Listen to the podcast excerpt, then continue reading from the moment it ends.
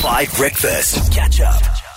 I'm speaking about excitement. Um, it's called the Spin Doctor. Our very own Xoli Zondo is going to receive a negative news story live on the show right now.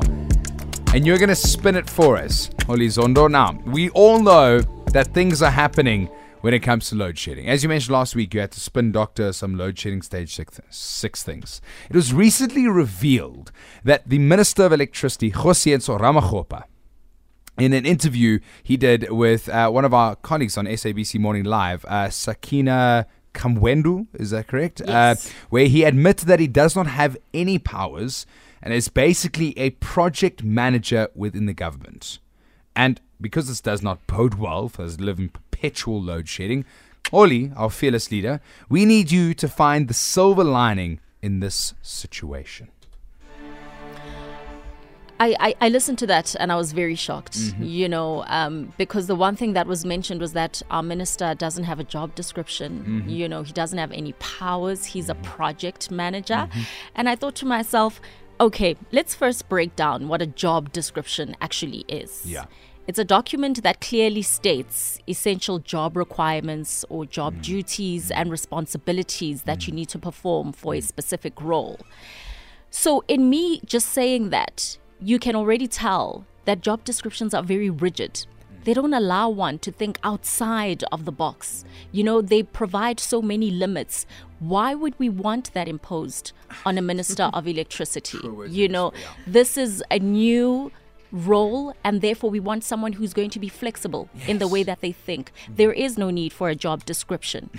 I mean we we are now in the new times. Who would have thought years ago that there'd be a, a situation where we are working remotely you know from home? Um, we don't have to see our employees but that's the reality of the situation. So we can actually have ministers who are flexible who don't need to know what their job descriptions are. Because with flexibility it means that the minister of electricity of south africa can adapt to changing circumstances and explore innovative approaches to address energy challenges.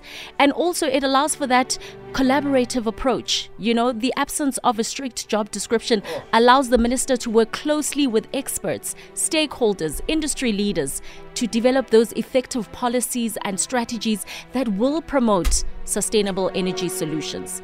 Also, there is this obsession with having powers. What do we know about powerful people, guys? They show signs of dictatorship. Uh. They never listen to other people. They're mm-hmm. overly strict. I know this might sound weird, but there is power in admitting powerlessness. Oh. It means accepting what is true and what is not. Mm. All right? It encourages acceptance of the circumstances rather than denying them. Oh. It is the first step towards freedom. And once you have this awareness, you cannot lose it, which is why it's so important that Kgosientsho doesn't have this power. You know, because it damages this that substance of mm. what in fact you are supposed to mm. do.